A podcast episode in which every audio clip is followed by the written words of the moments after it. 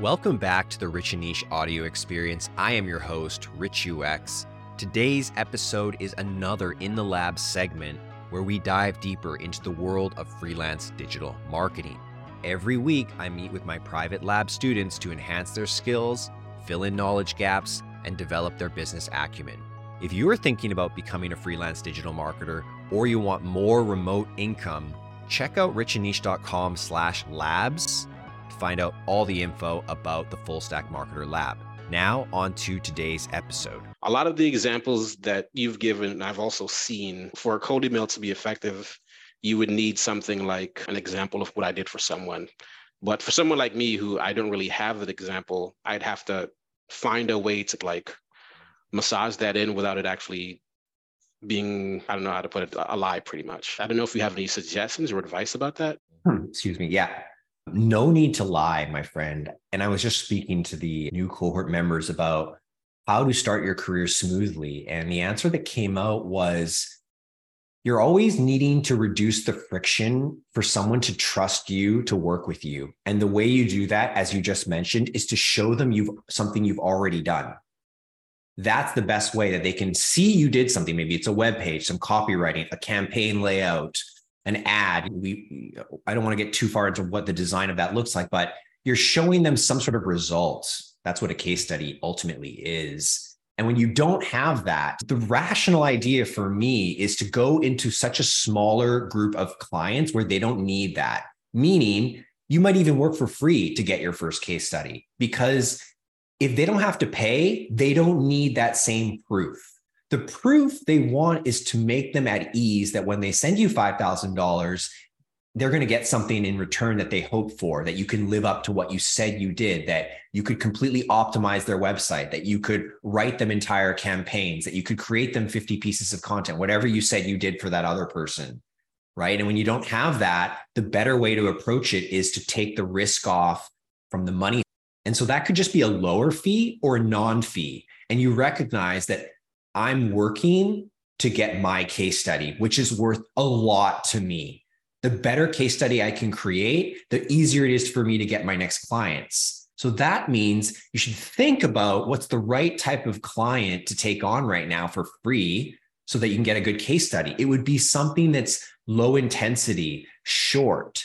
I wouldn't want to do a case study that takes six months, that's really hard. What I'd want to do is work with someone and say, hey, why don't you let me make three tweaks to your website? We'll call it conversion rate optimization.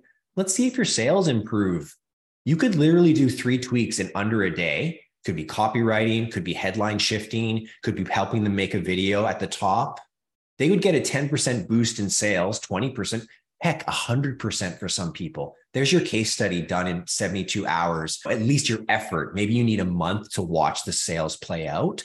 But when I think about that first engagement where you maybe don't even want to take a fee, I'm trying to craft something where I'm walking away with a result that I'm going to use for other people. So, what does that mean? Be careful of the work you take for free at the beginning if it's not leading to something you're going to show someone else. That would be just working for money and trading time, and that's fine. That's just not helping you build those clients as quickly as you want. So be careful that when you say you want two to four clients, be careful that client number four looks nothing like client number one just because you want four clients. Be careful.